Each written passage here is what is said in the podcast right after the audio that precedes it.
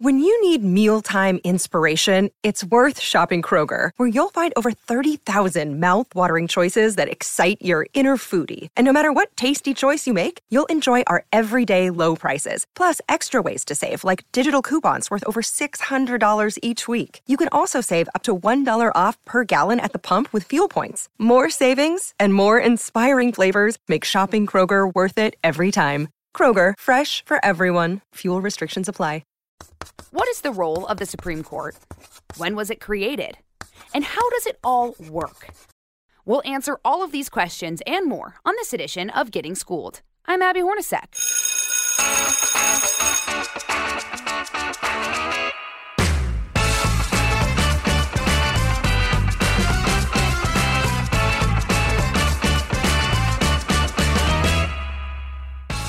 Week, we're reviewing the highest court in the land. Yep, the Supreme Court. All opinions and dissents will be released at the end of the lesson. I'm just kidding. But Supreme Court opinions and dissents are integral parts in determining whether or not the court is voting in favor or against a piece of legislation. We've seen this firsthand with Roe v. Wade, Brown v. Board of Education, and Loving v. Virginia, just to name a few landmark cases. So, how are cases presented to the Supreme Court? Do justices have any responsibilities other than hearing and deciding cases? And what does the process of releasing opinions look like? Here to talk me through all of this is the president and CEO of the National Constitution Center, author of The Supreme Court, The Personalities and Rivalries That Defined America, and host of the We the People podcast, Jeffrey Rosen. Jeff joins me now. Jeff, what's going on? Great to be with you. So excited to talk about the Constitution and the Supreme Court. Not as excited as I am, Jeff. um, you know, it, it's so exciting because we're talking about the highest court in the land. And this is topical because the court is reviewing a few things, one of the biggest being Biden's student loan debt forgiveness plan. But let's take a step back from the politics for a second and just break down how it all works. What is the role of the Supreme Court? Well, let's look at the Constitution. Uh, the Supreme Court is created by Article 3 of the Constitution, which says that the judicial power of the United States shall be vested in one Supreme Court, as well as other inferior courts that Congress has the power to create. So, what does the Supreme Court do? Well, its main job is to interpret the Constitution and to interpret laws and treaties. And if a law conflicts with the Constitution, then the Supreme Court's job is to strike it down as unconstitutional and we know that because another part of the Constitution, which is called the Supremacy Clause in Article 6, says that the Constitution is the supreme law of the land. Mm. So that's the basic idea. If there's a clash between the supreme law of the land, which is the Constitution, and the temporary law of the land, which is a law passed by Congress or by the states, then you have to prefer the supreme law to the temporary law and strike down the unconstitutional act. Right. So the Constitution established the Supreme Court, but it does allow Congress to decide how to organize it, correct? Yes, it does. Uh, we heard that Congress has the power to create inferior courts, and Congress also has the power to change the number of justices, which it's done a bunch of times right. in American history. And uh, but what it can't do um, once a judge is appointed, an Article 3 judge, they have life tenure for good behavior. That means as long as they're not impeached, and uh, Congress can't remove you without an impeachment proceeding, but it can reorganize the courts in all sorts of ways. Right. Was that part of the Judiciary Act of 1789? Is that the one? If I'm gotta go, I gotta dust off my history book. the, the, the, Judiciary Act, you're absolutely right, was the, the first one to kind of organize the courts. Um, but Congress started to fiddle with the size of the court after the election of 1800. Basically, mm. the outgoing Federalists are trying to keep out any Jefferson appointments, and they reduce the size of the Supreme Court and basically prevent it from sitting for two years because they don't want it to uh, hear any cases. And then Jefferson comes in and he appoints more justices and, and brings it back to its normal number. How did we get to that nine number? Why nine? Um, an odd number is considered good because you don't have ties. So it's it's um, on, on, a multi-member court, you don't want even numbers. Uh, but it didn't settle into nine until after the Civil War. It was uh, originally around six, and then it went up um, at some point to um, hovering around nine. I, I, think it may have gone up to ten at one point, um, but it was after the Civil War that it settled into nine, and it's remained there ever since. So, judges, Jeff, as we know, they hear cases around the country every day. Um, what qualifies a case to get sent to the Supreme Court? The main criteria that the court uses in deciding whether to accept a case for review is if there's a disagreement among the lower federal courts. That's called a circuit split. And if, say, the appellate court in New York disagrees with the appellate court in Georgia on an important constitutional issue, then the Supreme Court's likely to step in. So it can ensure a uniformity of laws. Mm. There's a very narrow category of cases that the court has to take. That's called its original jurisdiction. But the overwhelming majority of the cases are ones that justices choose to accept because they think it raises an important question of federal law or not. And these days, the court is not hearing all that many cases, between 60 and 80 cases a year. Um, it, it uh, receives many, many more petitions for review, they're called. And as a result, uh, the justices just hear a handful of cases and declare important principles of federal law. So, what do they do when they're not hearing those cases? What do what does their day to day look like? Well, most of their day, um, while the court sits, which is between October and June of most years, uh, takes the form of reading briefs and writing draft opinions and talking with their law clerks and and um, uh, uh, while the court is sitting twice a week, there are private conferences that the court hears. Those are the conferences both where they decide which cases to hear. They review what's called the petitions for certiorari, which is a fancy word for asking the court to hear your case. And then the most important thing they do together is decide cases. And that's in a private conference that's really important. And we can talk about that if you like. Yeah, let's talk about it. Break it down for me. Okay, so um, the justices meet entirely by themselves. There are no law clerks, no secretaries, no other guests, uh, no uh, easy electronics permitted in the room, or at least there there weren't. Uh, they, didn't use them, and if there was an important message from outside, there'd be a knock at the door, and the junior justice would answer it, and you, you get the message. Um, but the the most important thing to know about the conference is the way the court decides cases. So they're all sitting around this beautiful conference table outside the Chief Justice's office, which is the private conference room, and they discuss cases in order of seniority. The chief speaks first; he's considered most senior, and then uh, the next most senior justice would be Justice Clarence Thomas, who's been on the court the longest, all the way down to the most junior justice right now, Justice Amy Coney Barrett. And after they've all gone around the table and basically said what they think of the case and whether which way they're inclined to vote, then they tally up the votes it takes five votes at the Supreme Court to have a majority. If the Chief Justice is in the majority, then he can either write the opinion himself or assign it to the justice who best reflects his views. If he's in the minority, then the senior associate justice in the majority, uh, these days it might be most likely the, the most senior liberal justice, uh, who's Justice uh, Sonia Sotomayor, can either write the decision herself or assign it to the justice who best reflects her view. So she's a kind of shadow chief if she's in the majority. And and and then the justices go back to their chambers and the person who's supposed to write the draft opinion will circulate a draft and then the justices have to vote and if they continue to agree with the disposition they say please join me which is a, a funny way of saying i join your opinion um, and and then once again, if there if there are five votes, then the opinion can issue. Now, sometimes a justice will ask for some changes before he or she gives her final vote, and you have to go back and forth. There are a whole bunch of drafts. Um, very occasionally, the majority will flip after the original majority circulates. One of the justices in a split case can change his or her mind, and and and and the decision goes the other way. But that really doesn't happen very often. And once it's ready to go, the majority is ready. Then there might also be uh, a dissent as well as a concurrence. A concurrence is a justice who agrees with the holding of the majority, but on slightly different grounds, and wants to write a separate statement for for why they voted the way they did. Okay, so they agree, but it's for a different reason. Exactly. Uh, remember in the uh, Dobbs case, uh, which overturned Roe v. Wade last year, there was an important concurrence with, by Chief Justice John Roberts. He agreed that the law in question should be upheld, but on different grounds. He didn't want to overturn Roe v. Wade. He he had a narrower way of deciding it that would have avoided that question. So, so he's concurring in the result, but not in the reasoning of the opinion, and that's a pretty significant difference. Okay, so you know you you bring up the word dissent. So when someone disagrees with the majority uh, opinion, so what then happens when a Supreme Court justice dissents?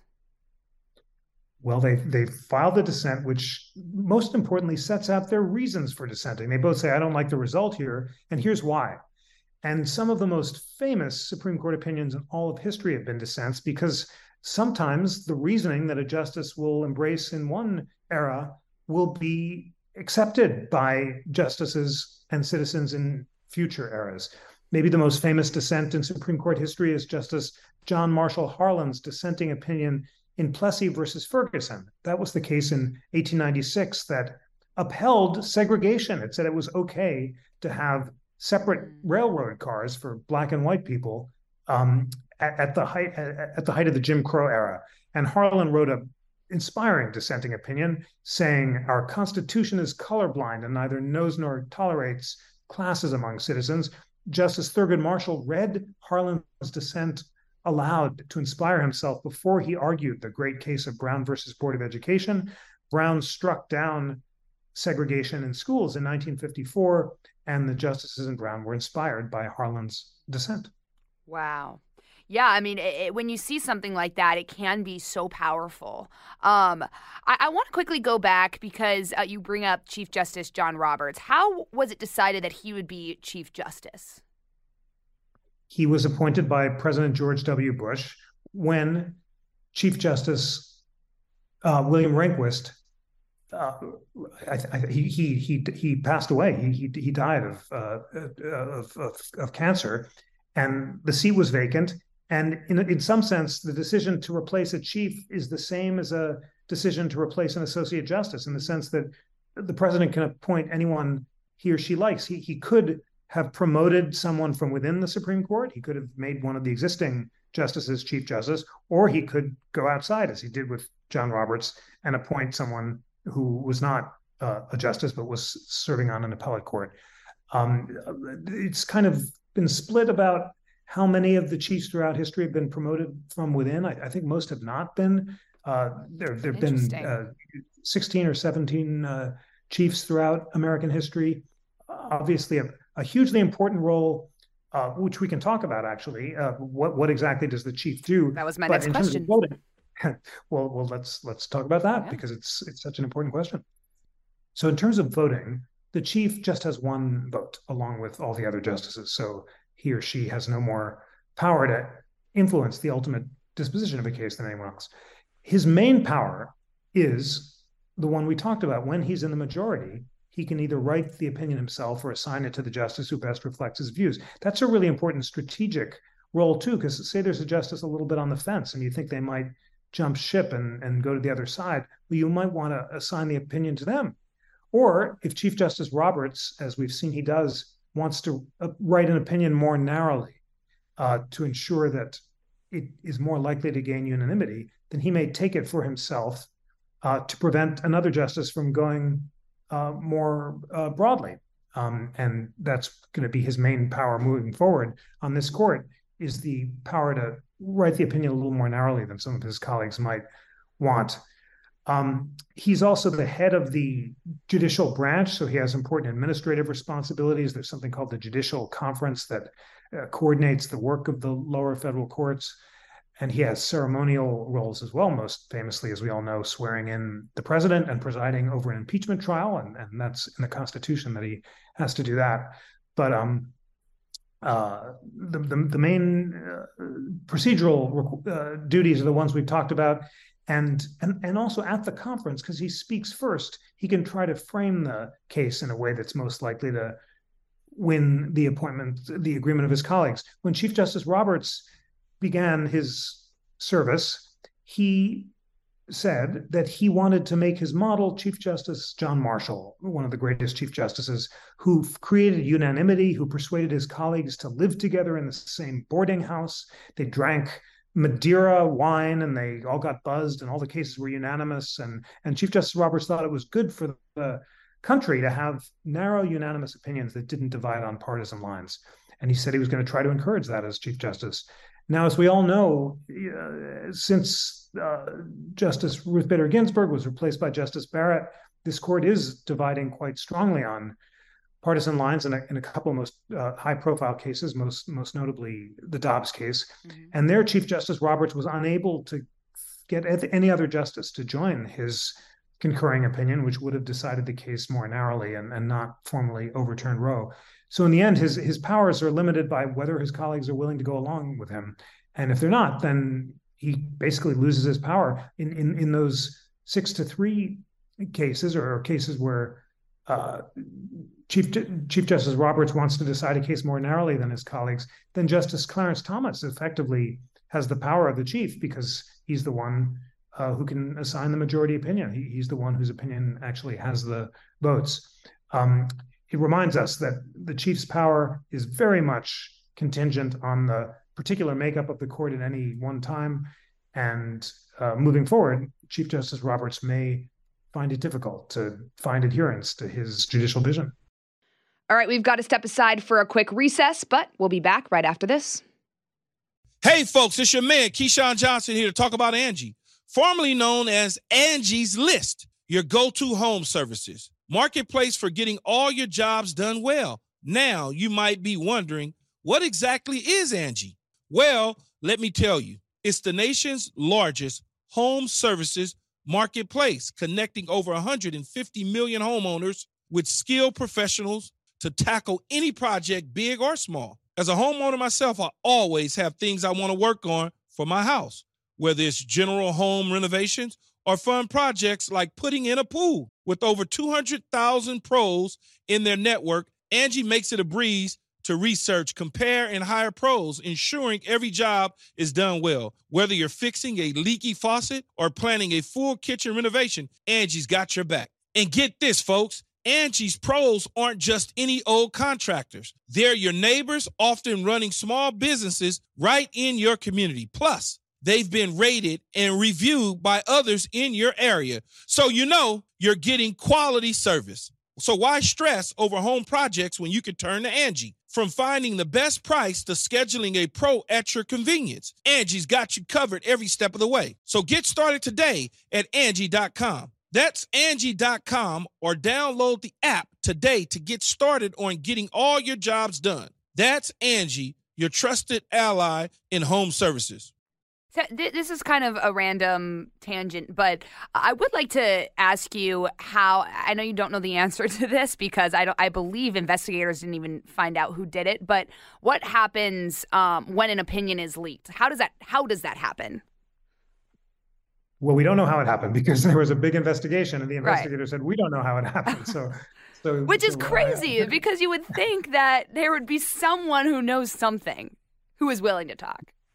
You'd think so, but the, the court's internal investigation, which was run by the court's uh, marshals and security officers, were not able to identify the leaker, and they issued a report to that effect. I see. Well, maybe one day. My mom always says someone always tells, so maybe maybe one of these days we'll find out. Um, you know, we, we did another podcast on this, so you don't have to go too into the weeds, but can you just walk me through the basics of how a Supreme Court justice is appointed from the nomination to the confirmation, ultimately leading to the appointment of that just, justice? Yes. Uh, uh, uh, the Constitution gives the president the power to appoint judges and justices by and with the advice and consent of the Senate. So that means that the president will nominate someone and the Senate has the power to say yes or no, or not to hold a hearing at all, as we saw um, with uh, Judge Merrick Garland, who was who was nominated to replace Justice Antonin Scalia, but but never got a, a hearing on his nomination.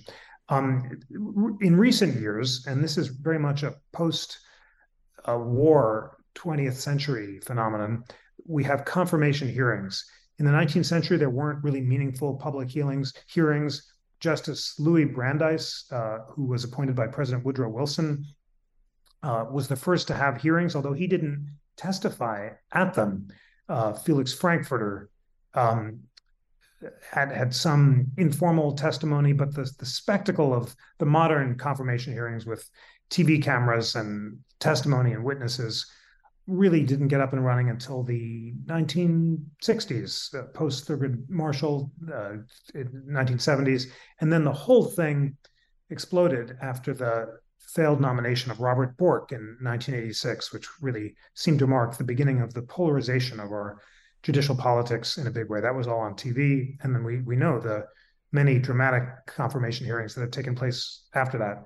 Um, generally, there there is a vote uh, at the moment. The filibuster for um, Supreme Court nominations no longer exists, so you just need a majority of the Senate to to get through. And in recent years, we're we're seeing very very close partisan votes. And once the Senate approves the nomination by a majority vote, then the justice is uh, sworn in and has life tenure as a member of the U.S. Supreme Court. Mm-hmm. You know, it's interesting because the confirmation hearings are televised, but nothing within the Supreme Court can be televised, right? You, you, mentioned no media, no electronic devices. It's very old school in that way. It really is. Um, they're they're uh, keeping to their traditions of uh, not allowing electronics. The justices are concerned for different reasons about technology. Justice Antonin Scalia used to say that he would favor cameras in the courtroom, but only if citizens could basically be forced to watch the entire hearing from beginning to mm. end. If there was like a federal marshal stationed in your home, making sure you watch on C-SPAN or whatever, because he thinks that snippets would be taken out of context, and you'd see these really melodramatic clips on the evening news, but they would give a inaccurate sense of the work the court actually does, most of which is technical lawyers' work, not very partisan, not very political, and requires really close attention. Um, other justices just like their privacy. They like to be able to take the metro in, in Washington, D.C., which some of them still do, or go to the grocery store without being recognized or stopped. Mm. Um, huge pressure, of course, on the court to open up to 20th century technology. A big change during COVID when the court started running live feeds of oral arguments, audio feeds, which it now does post COVID. It's now made that permanent, and you can tune into oral arguments on the Supreme Court's website, which is a wonderful thing. And you can also get transcripts of the oral arguments hours after the whole thing is finished. So, for citizens who are listening to this, it's just a great civic exercise, even if you're not a lawyer, especially if you're not a lawyer, to listen to Supreme Court arguments or read the transcripts or both and try to understand the basic arguments on both sides of a case, then follow it through. When the opinion comes down, read the majority opinion, read the dissent if there is one, and the concurrence, and make up your own mind. That's the wonderful yeah. thing about the Supreme Court that they're they're they're justifying their reasons. It's a it's the branch of government that operates most according to reason, according to its vision, and, and that's what it does at its best. And by evaluating the reason and, and listening to the debates that the justices have among themselves, you can use your powers of reason. It's a wonderful privilege of citizenship. Yeah, I mean, it, that's part of living in a free country. It, it is a wonderful thing that we can. We do have the freedom to make our own decisions. We have the freedom of speech. So it's a good thing people can do. And I do agree that you do have to kind of listen to the whole thing because things can be taken out of context if they're in snippets, things like that. I actually heard an interesting story from one of our Washington, D.C. based photogs. He was telling me how back in the day, I guess it's still this way, but um, you have interns that would go and run, go wait on the, the steps. They would get the uh, hmm. the transcript and they would run it down to whoever is doing the show. And I think it was Shannon Bream, and um, she did an excellent job on one of the cases. And she had to flip through on live television and kind of read it and translate it from that uh, document to people who are watching at home, which is a, a special talent that is incredible to have. You know, it's so true. I started covering the Supreme Court, believe it or not, in the early 1990s, I was the legal editor of the oh, New York Times. Oh wow, Republic cool. Magazine. It was, it was right out of law school, this dream job, incredible opportunity to write about the justices in the court. And I remember the old press room, and a decision would come down in the courtroom, and the reporters would then run to the press room and pick up these essentially pay phones and call their editors mm-hmm. and tell them on the phone what the court had decided, reading aloud from the decision because there was no other technology.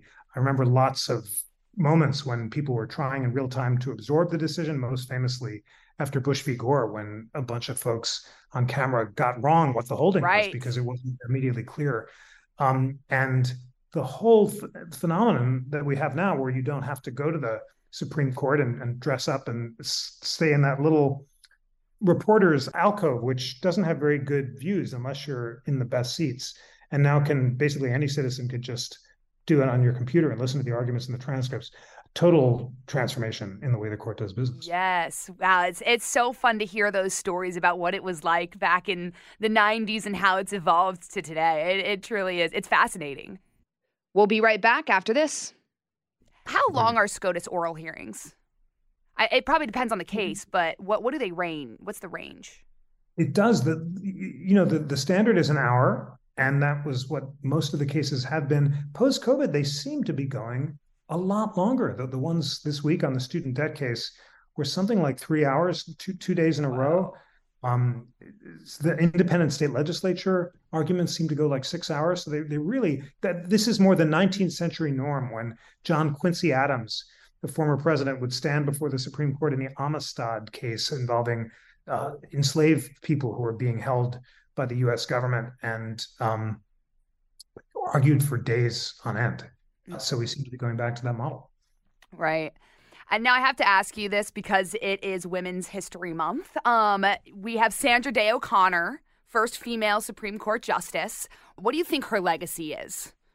Well, as you said, the main legacy was being first. Uh, and in addition, she did it with such distinction. She was a former Arizona state legislator.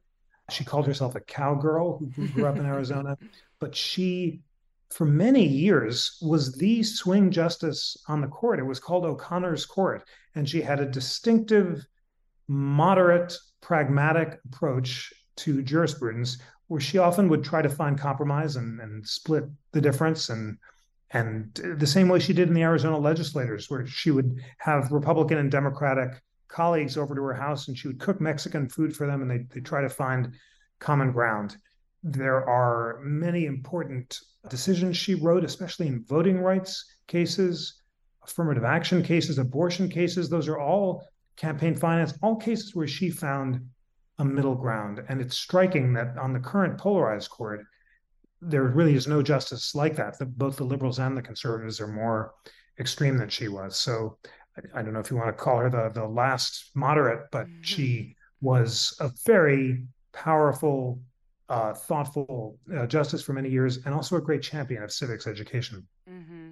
I'm from Arizona, so I we we, we learned all about. It. Actually, I, I went to grade school with her granddaughter and grandson. So um, we learned wow. about her very early on in, in school. So pretty neat. Um, and then what about uh, Ruth Bader Ginsburg? Obviously, she's another woman on the court that's left quite a legacy. Um, why do you think she gained so much notoriety? uh, she became an internet meme. She, she, just, she, went viral in the best way after an NYU law student um, wrote a meme calling her the notorious RBG, picking up after the rapper Notorious B.I.G. After she wrote a dissenting opinion in a case called Shelby County involving the constitutionality of the Voting Rights Act, five to four uh, majority of the court basically said Congress couldn't extend the Voting Rights Act, and she wrote a blistering dissent saying just because you're not getting wet in the rain doesn't mean you throw out the umbrella. And that kind of image of this powerful older woman defiantly speaking truth to power really took off and resonated in the country among young women and, and young people uh, who who agreed with Justice Ginsburg, and that's why she became so famous. But it's very important for us to remember Justice Ginsburg was the most important figure for women's equality in the courts of the 20th century, a towering figure for constitutional change. When she was appointed, uh, President Clinton called her the Thurgood Marshall of women's equality, comparing her crusade for women's equality in the courts in the 1970s with that of Thurgood Marshall for racial equality in the courts in the 1950s. And it was her brilliant strategy at the ACLU Women's Rights Project to argue for an equal treatment feminism and in a series of cases to challenge arrangements that gave preferences to men, supposedly uh, in order to help women, but in fact based on paternalistic stereotypes that Justice Ginsburg thought ended up hurting them in the end. For example, she challenged a welfare law that, that gave survivors benefits to surviving widows, but not widowers. In other words, uh, there was a man, his wife had died, he was trying to care for their infant son, and he couldn't get survivors benefits because the law presumed that a man wouldn't need them. And Justice Ginsburg challenged that exclusion because she said the paternalistic attempt to help women actually was based on this idea that they um, you know, couldn't have equal treatment in the workplace and ended up harming this woman's son. And she won that case, which was called Wiesenfeld. There were a whole bunch of cases like that where she argued for this very inspiring vision of, of gender blind constitutionalism. And on the Supreme Court, her most famous opinion along these lines was the Virginia Military Institute case, where she struck down Virginia military's um, exclusion of women and said that a state run institution has to admit women and men on equal terms and can't create a separate academy for women. Mm. Just uh, in addition to all that, she was an inspiring example of self discipline and focus and purpose, beloved by conservative as well as liberal colleagues, famously with her friendship with Justice Antonin Scalia, where they bonded over opera and, and good food and, and were great friends despite their jurisprudential disagreements. And she is one of the great justices in the history of the court. Yeah, it is nice to see people get along outside of the court. You know, you know they have different opinions, but that's what our country's all about is differing opinions coming together and, and finding common ground. So why does this is a, a different topic completely, but why does SCOTUS release decisions in the late spring slash early summer? Well, they basically release the decisions when they're done, and their term traditionally ends at around the end of June, sometimes the first week in July. And like all of us, the justices kind of write to deadlines, so they save the really com- tough stuff until the end. And that's why the most controversial cases tend to come out at the end of June. You know, sometimes you'll you'll get them in the middle of the year, especially if they're argued earlier in the year. But um, a decision issues as soon as everyone signs off on it. And then and many of them have summer plans, so they want to stay in DC for too long, but they tend to wrap up by the beginning of July. Uh, well, it's probably a good thing because spring and early summer is when people are really happy. So if they if they're upset about the the decision, or if they they could be extra happy about the decision. Um, Absolutely. Yeah, Jeff. Last question I have for you, and then I'll I'll let you go because I've I've kept you here. Um, what do you think we should look out for in the upcoming months from the Supreme Court? Well, the blockbuster of the year is likely to be the affirmative action cases, uh, challenges to Harvard and University of North Carolina's affirmative action policies, where most observers expect that the court will strike down affirmative action uh, by uh, a divided vote. And then uh, just this week, uh, as we mentioned, the court heard a really important challenge to President Biden's student debt relief program. Uh, there's also an extremely interesting case involving the future of the internet and whether or not companies like Google and Twitter are immune for illegal content that their algorithms promote. There's important religious liberty cases involving a web designer who doesn't want to post stuff involving gay marriages because she doesn't approve of, of gay marriages. And there is also a very important case involving something called the independent state legislature doctrine, which essentially raises the question of how much oversight of state legislative election decisions courts can make. It could be hugely consequential for presidential elections if the court says that courts can't supervise the decisions at all. And there will be a lot of interest in that case as well.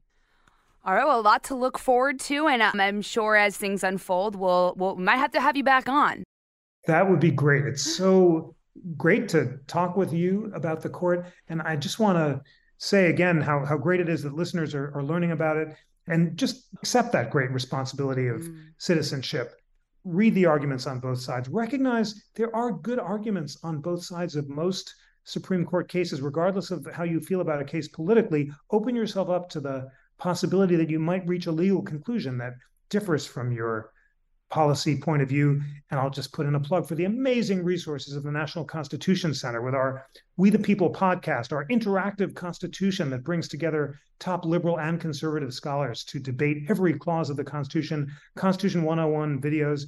It's just such an honor to be a nonpartisan Center for Constitutional Education, and hope your listeners will check us out. Absolutely. Thank you so much, Jeff, for joining me on Getting Schooled. And just a reminder to everyone, Jeff just said it, but he is the host of We the People podcast. So check him out as well uh, if you want to hear more from Jeff. I appreciate your time. Thank you.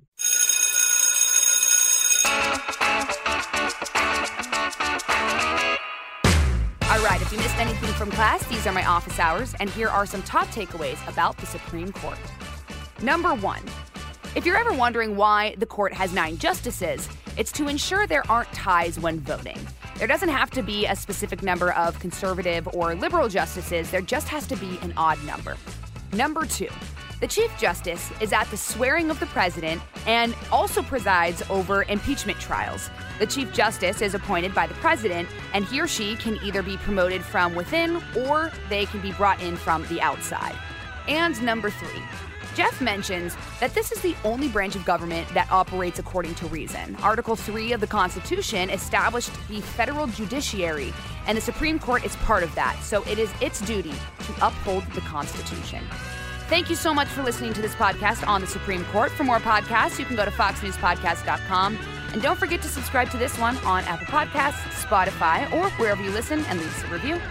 This has been Getting Schooled with Abby Hornacek on the Fox News Podcast Network. Class dismissed. Listen ad free with a Fox News Podcast Plus subscription on Apple Podcasts. And Amazon Prime members can listen to this show ad free on the Amazon Music app. From the Fox News Podcasts Network. In these ever changing times, you can rely on Fox News for hourly updates for the very latest news and information on your time. Listen and download now at foxnewspodcast.com or wherever you get your favorite podcasts.